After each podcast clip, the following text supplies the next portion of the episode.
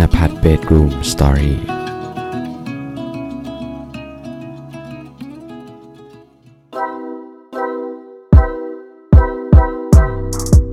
สวัสดีครับเพื่อนๆทุกคนครับ ยินดีต้อนรับเพื่อนๆเข้าสู่เพื่อนกันคุยจนดึกนะฮะ มาอยู่กับผมโฟกนภัทรคนเดิมเสียงเดิมนะฮะ วันนี้เนี่ยมีเรื่องเรื่องหนึ่งครับที่ทำให้ผมรู้สึกอืมโมโหมากๆเลย คือมันเป็นเรื่องในที่ทำงานครับ มันมันเป็นเกี่ยวกับเรื่องที่เรา action อะไรบางอย่าง แล้วคนอื่นเขาไม่เข้าใจว่าสาเหตุที่เราทำอย่างนั้นนะเพราะอะไร แล้วเขาก็ไปเอาเรื่องเนี้ยไปต่อว่าเราให้กับคนอื่นได้ฟัง และดันผมได้ยินพอดีฮะ คือตอนนั้นน่ะ คือเรารู้สึกโกรธมากๆ แล้วก็อยากจะไป อธิบายว่าสาเหตุที่ผมทำอย่างนั้นน่ะมันเพราะอะไร แต่ผลสุดท้ายผมก็ไม่ได้ตอบโต้อะไรไปเลยนะฮะในวันนี้ ซึ่งมันมีเหตุการณ์หนึ่งครับที่ทำให้ผมสามารถที่จะยับยั้งชั่งใจในการที่จะโต้ตอบของตัวเองได้ เรื่องที่ผมจะมาแชร์ให้กับเพื่อนๆในวันนี้ ผมขอตั้งชื่อเรื่องว่า ความโมโหที่ทำร้ายตัวเราเอง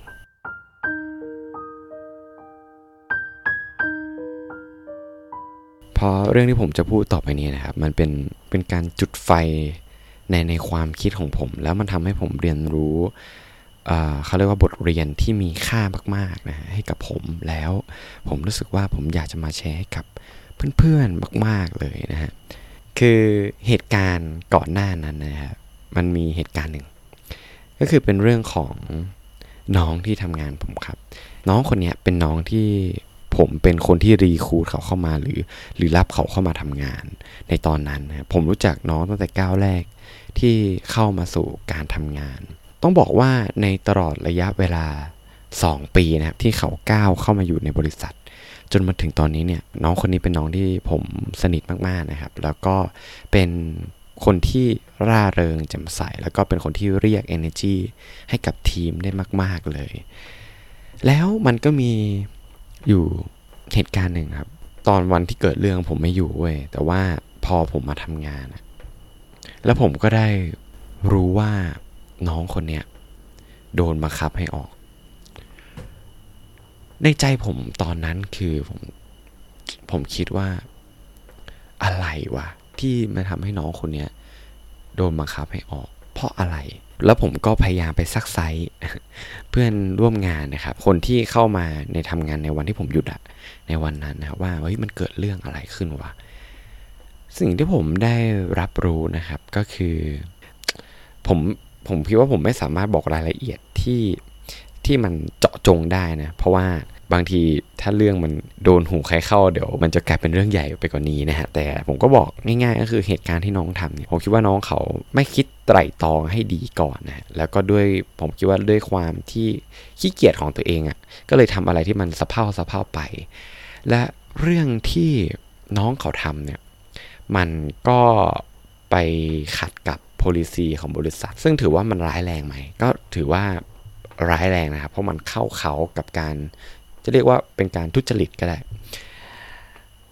แต่ว่าพอผมรู้คร่าวๆอย่างเงี้ย ผมก็ไปถามน้องเขานะว่าเฮ้ยมึงทำอะไรวะ มึงคิดยังไงถึงทำอย่างนั้น แล้วน้องเขาก็พูดเหมือนที่ผมอธิบายเพื่อนๆว่า มันยอมรับว่ามันเป็นคนที่แบบมันสะเพร่าเองช่วงนั้นน่ะคือ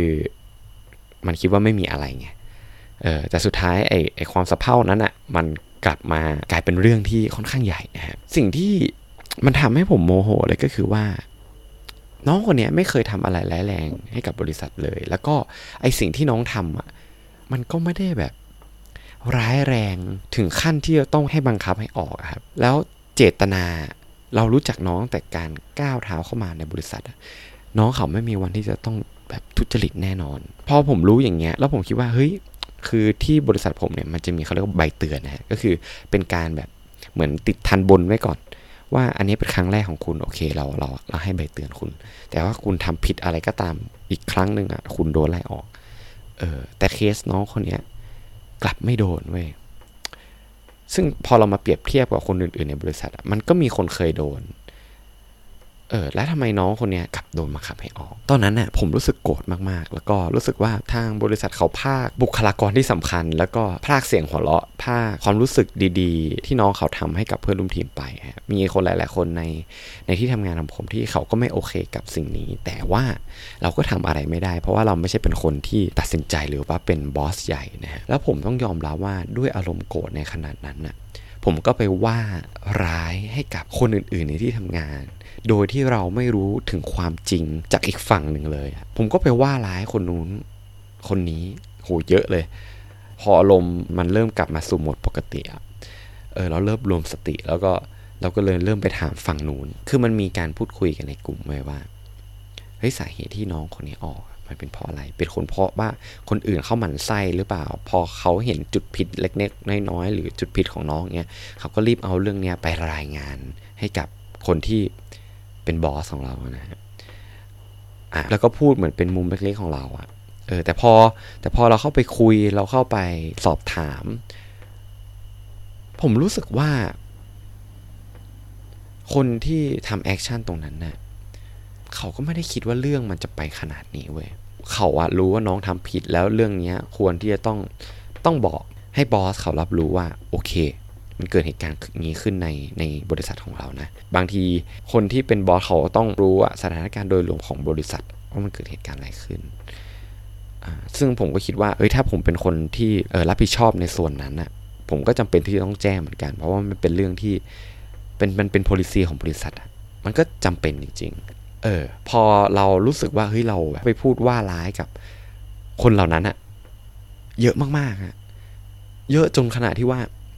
มีอยู่วันหนึ่งมีพี่ที่สนิทกับผมมากๆนะผมคิดว่าเขาเป็นห่วงผมแหละ เขาก็คอไลน์มา ผมก็งงว่า call ไลน์มาทำไมตอนนี้ว่าเราเป็นวันที่เราหยุดแล้วปกติเขาจะไม่ค่อยแบบ call ไลน์ในในเวลาประมาณนี้มันประมาณแบบสองสามทุ่มอะว่าผมก็แปลกใจ call มาทำไม แล้วก็มีข้อความหนึ่งโผล่มาครับ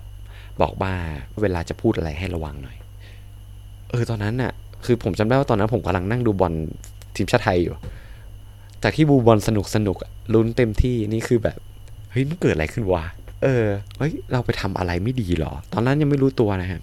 แล้วสุดท้ายเราก็คอไลน์คุยกัน แล้วก็พี่เขาก็บอกว่าเนี่ยมันมีคนพี่คนที่ทำงานมาบอกว่า เนี่ยโฟกไปพูดไม่ดีกับคนนี้คนนี้เยอะเลยนะเออทำไมถึงทำอย่างนั้น แล้วมันมีคำหนึ่งที่สกิดเราอะคือเขาบอกเราประมาณแบบว่าจริงโฟกไม่ใช่คนแบบนี้นี่ คือตอนนั้นนะมันก็เป็นความรู้สึกที่ ที่ผมก็ยังโกรธอยู่ ว่าเฮ้ยมันก็เป็นเรื่องที่มันไม่ถูกจริงๆนี่ว่า คือเราไม่คิดว่าจะทำกับน้องเขาขนาดนั้นนะคือน้องเขาอายุยังน้อยอะ่ะแล้วก็แบบผิดครั้งแรกด้วย เออทำไมต้องทำขนาดนั้นวะอะไรอย่างงี้แต่เขาก็บอกแต่สิ่งที่มันเขาก็พูดว่า แต่สิ่งที่มันไม่ถูกก็คือโฟกอะไปพูดโดยที่เรายังไม่รู้ความจริงทั้งหมดแล้วเราไปพูดเสียหายหาย แล้วคนอื่นรู้ว่าโฟกเป็นคนพูด เขาก็เอาเรื่องที่มันไม่ดีอะของโฟกอะ อไปพูดต่อ แล้วมันก็ยาวมาถึงหูพี่ เออ แล้วมันก็กลายเป็นว่าเหมือนเราทำให้สถานการณ์จากที่มันควรที่จะโอเคกว่านี้มันกลับดูแย่ลงอะมันทำให้ผมได้แบบมานั่งทบทวนตัวเอง ในระยะเวลาที่ผ่านมาที่ผมได้แอคชั่นกับเหตุการณ์เนี่ย มันทำให้ผมพบว่าไอ้การโมโหแล้วเรา action ไปกับการโมโหนั้นนะส่วนใหญ่แล้ว ทั้งหมดมันเป็นเหตุการณ์ที่แบบทำร้ายตัวเราเองเท่านั้นเลย มันมันเป็นการที่เราพูดโดยไม่คิดไตรตรองให้ดีถึงทั้งสองด้าน แล้วมันมันเป็นการที่ทำให้อีโก้ของตัวเองมันใหญ่ขึ้น โดยที่เราเชื่อแล้วว่าเราเป็นคนที่ถูก น้องเป็นคนที่ถูก ในฝั่งที่เราเชื่อว่ามันถูก ทั้งที่ความจริงแล้วอะ ในมุมมองของเรากับคนที่ตัดสินใจอะมันอาจจะแตกต่างกัน แล้วก็ในประสบการณ์ของเรา แล้วก็ประสบการณ์ของเขาอะผมเชื่อว่าในความรับผิดชอบที่ต่างกัน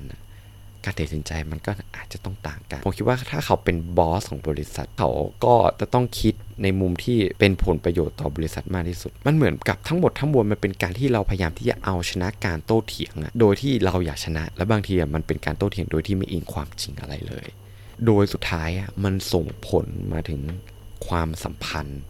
ที่แย่แล้วมันทำให้การทำงานมุมมองในการทำงานคนอื่นที่มองต่อเราและเรามองคนอื่นเนี่ยมันไม่สามารถทำงานด้วยกันได้ง่าย มันกลับกลายเป็นเรื่องยากไปเลย แล้วก็บางทีเราก็จะรู้สึกว่า เราเริ่มมีความรู้สึกที่ไม่ค่อยอยากจะมาทำงานหรือฟีลลิ่งไม่ดีกับคนคนนั้นนะเรื่องนี้มันทำให้ผมได้ย้อนไปถึงในตอนช่วงกำลังเรียนอยู่มปลาย มีเพื่อนคนหนึ่งเราสองคนอยู่บ้านใกล้กัน เพื่อนคนนี้เขามีรถมอเตอร์ไซค์ตอนนั้นผมไม่มี เขาจะขี่มารับผมทุกเช้า แล้วไปโรงเรียน แล้วมันเกิดเหตุการณ์หนึ่ง ผมจำรายละเอียดจริง ๆ ของมันไม่ได้ละแต่ ผมรู้แค่ว่าเราสองคนมีเรื่องทะเลาะกัน แล้วเพื่อนคนนั้นพูดมาคำหนึ่งว่า ทีกูอะมารับมึงที่บ้านทุกวันกูยังไม่บ่นอะไรเลย กูยังไม่ว่าอะไรมึงเลย สุดท้ายสิ่งที่ผมบอกไปคืออะไรรู้ไหมเขาบอกกับเพื่อนคนนั้นว่าเอามึงเอาตังกูไปดิ ผมอะหยิบกระเป๋าตังค์แล้วก็เอาแบงค์ร้อยโยนใส่เขา แล้วหลังจากนั้นอะเราสองคนแทบไม่ได้คุยกันเลย จนถึงปัจจุบันก็ไม่ได้คุยกันแล้วพอเรามามองตอนที่เราโตแล้วเนี่ย เรากลับมามองมันเป็นการกระทำที่โคตรแย่เลย แล้วก็มันทำลายความสัมพันธ์ของเราทั้งคู่จริง ๆ แล้วมันเป็นการกระทำที่มันไม่ถูก แล้วเราก็มารู้สึกเสียใจทีหลัง ซึ่งพอมาบวกกับเรื่องที่ผมเพิ่งไปเจอมา มันเลยทำให้ผมอะค้นพบได้เลยว่า เราอะไม่ควรที่จะกระทำอะไรในช่วงเวลาที่เราโกรธ เราควรที่จะต้องปล่อยวางมันไปก่อน ในช่วงนั้น ถึงแม้ใครจะทำให้เราโกรธแค่ไหนก็ตาม แต่เราต้องมีสติ แล้วหายใจเข้าลึกๆ แล้วบอกกับตัวเองว่ารออารมณ์โกรธเราหาย แล้วค่อยเคลียร์เรื่องนั้น แล้วผมเชื่อว่าการที่เรารอให้อารมณ์โกรธเราหายเราจะมีเวลาไตร่ตรองมากขึ้น เราจะมีสติมากขึ้น แล้วเราจะมีความคิดที่มองในมุมต่างได้มากขึ้น เออ พอเราคิดได้อย่างเงี้ย เราก็มาค้นพบเลยว่าจากการที่เราไม่ได้แอกบางเรื่องอะ มันก็ไม่ใช่เรื่องที่ใหญ่โตอะไร ขนาดนั้นอะอย่างเช่นเรื่องในวันนี้ที่ผมเจอ คือเราก็รู้สึกว่า เออ บางที action ที่เราทำในตอนนั้นน่ะ มันอาจจะดู aggressive เกินไปหรือเปล่า หรือว่าไม่ได้คิดมากไปหรือเปล่า แบบคิดอะไรก็พูดเลยในตอนนั้น เออ และบางทีเราอาจจะเป็นฝ่ายผิดด้วยนะ แต่ตอนนั้นความรู้สึกโกรธมันเหมือนเราเป็นฝ่ายถูกไง เออ แล้วพอเนี่ยเรามา take time แล้วก็ปล่อยให้อารมณ์โกรธมันหายไปเหมือนมันก็เหมือนกับเรามีมุมมองที่กว้างขึ้นว่า เราสามารถเริ่มที่จะมองในมุมของเขาว่าเฮ้ยถ้าเขาเจอการที่เราปฏิสัมพันธ์กับเขาแบบนั้นนะถ้าเราเป็นเขาเราจะรู้สึกยังไง เออ แล้วมันจะเริ่มเห็นความจริงชัดขึ้น มันเป็นเรื่องที่แบบเราคิดได้จากเหตุการณ์เนี้ยเออ แล้วมันเป็นเรื่องที่เรารู้สึกว่าอยากจะมาแชร์กับเพื่อนๆจริง ๆ แล้วผมว่าพวกเราทุกคนต่างที่จะต้องพบเจอเหตุการณ์ที่ทำให้เราโกรธในช่วงใดช่วงหนึ่งในการทำงานหรือช่วงใดช่วงหนึ่งของชีวิตของเราแน่นอน และผมว่าทุกคนต้องเคยประสบปัญหาแบบผม อยากให้ย้ำเตือนตัวเองว่าความโมโหอะมันเป็นบอกเกิดที่มันจะทำให้เราทำลายตัวเราเองไว้ในท้ายที่สุดอะแล้วผมเชื่อว่าพอเรามองกลับมาในอดีตที่เราเคยทำไป เราจะรู้สึกเสียใจมากว่าทำไมเราถึงทำอย่างนั้น สุดท้ายอะเราจะรู้ว่าเรื่องบางเรื่องที่ทำให้เราโมโหบางทีแม่งมันไม่ใช่เรื่อง อะไรยิ่งใหญ่อะไรแบบใหญ่โตอะไรเลยอะแล้วเราลองคิดดูสิว่าแบบเวลาชีวิตเราเราก็ไม่รู้จะตายเมื่อไหร่ถูกไหมเวลาชีวิตเรามีน้อยอะเราควรที่จะต้องใช้เวลาทั้งวันไปกับอารมณ์โกรธของเราเหรอ เราควรที่ต้องใช้เวลาไปนั่งครุ่นคิดกับเรื่องคนที่ทำให้เราโกรธเหรอแม่งมันยังมีอะไรอย่างอื่นที่ควรต้องทำอีกเยอะแยะถูกไหมแล้วพอเราแบบ take step เราเนี่ย เราก็รู้สึกว่ามันเป็นการลดอีโก้ของตัวเองในการเอาชนะ แล้วสุดท้ายอะ ผมเชื่อว่าชีวิตเราจะสงบสุขมากกว่านี้เว้ยถ้าเราเรียนรู้ที่จะ take time กับตัวเอง take time กับอารมณ์ แล้วก็คิดก่อนทำเออแล้วสุดท้ายเราก็สามารถเอาเวลาชีวิตของเรา ไปซึมซับอะไรที่มันสร้างสรรค์ให้ดีกว่านี้ในชีวิตนั่นแหละ แล้วผมคิดว่าการทำงานอะไรต่างๆ มันจะง่ายมากขึ้น แล้วความสัมพันธ์กับคนรอบตัวมันก็จะดียิ่งขึ้น เออผมเชื่ออย่างนั้น เพราะผมคิดนะว่า เอ้ยถ้าผมแอคกับ เหตุการณ์โกรธอะไรอย่างที่เข้ามาในชีวิตอะแบบแอคทุกอย่างนะเป็นคนอารมณ์แบบรวดเร็วอะผมคิดว่าผมคงไม่ได้ทำงานแล้ว ผมคงไปอยู่ที่อื่นละแล้วก็คงย้ายงานบ่อย แล้วก็คงมีความสัมพันธ์ไม่ดีกับเพื่อนๆ เวลาเพื่อนไปเที่ยวไหนเขาคงไม่ชวนผม แต่โชคดีว่าก็ยังมีชวนอยู่นะตอนนี้ ก็ถือว่ายังอยู่ในเกณฑ์ที่โอเคอยู่ นั่นแหละครับ ก็เรื่องที่ผมอยากจะมาแชร์ให้กับเพื่อนๆในคืนนี้ก็มีเพียงเท่านี้แหละ แล้วไว้เรามาเจอกันใหม่ใน EP หน้านะฮะสำหรับคืนนี้นะครับ เรื่องที่ผมจะเล่าก็มีเพียงเท่านี้ ราตรีสวัสดิ์ครับทุกคน บ๊ายบาย